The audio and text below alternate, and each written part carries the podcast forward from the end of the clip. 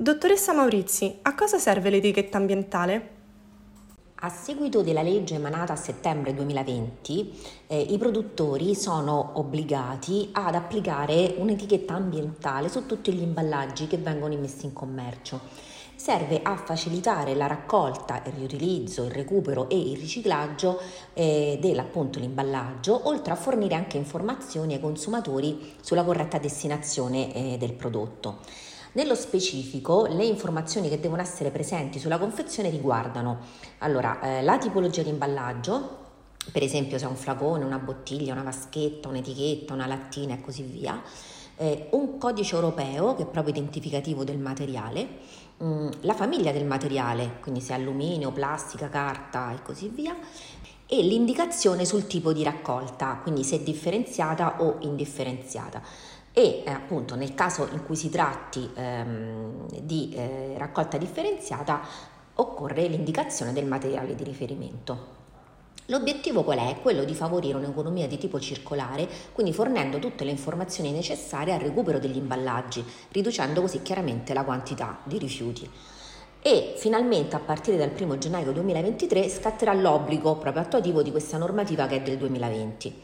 La normativa prevede anche la possibilità per i produttori di apporre sugli imballaggi un'etichetta di tipo digitale, quindi un QR code oppure un barcode che si scansiona con lo smartphone e ehm, diciamo questa scelta ancora non ha riscosso il successo sperato sul mercato, è molto più facile vedere proprio scritto, no? le scritte, le indicazioni eh, sulle, sull'etichetta proprio stampate ma questa soluzione consentirebbe di dare un'estensione digitale alle informazioni di smaltimento e eh, di sostenibilità mh, mm, stampate sugli imballaggi e quindi rendendole proprio accessibili con eh, un facilissimo uso di smartphone.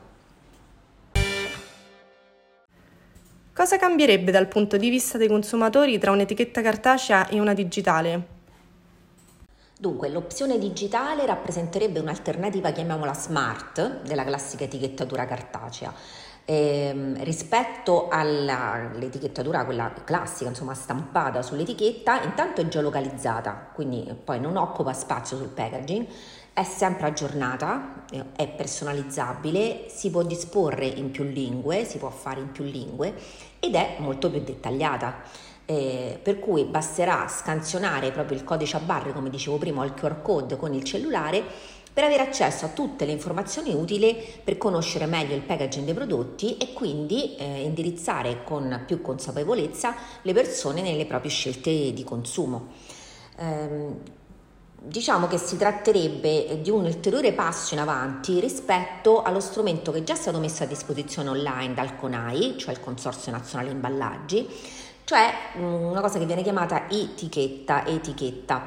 Eh, questo strumento consente alle aziende di creare in autonomia direttamente sul web, mm, previa appunto una registrazione, l'etichetta ambientale dei loro imballaggi in conformità ai eh, riferimenti chiaramente eh, della, della, della norma.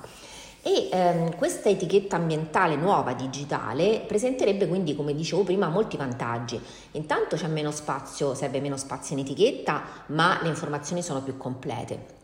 Le informazioni di smaltimento sono geolocalizzate per ogni comune, quindi dove vediamo adesso scritto eh, vedere le istruzioni del comune di appartenenza, l'avremmo in questa etichetta digitale.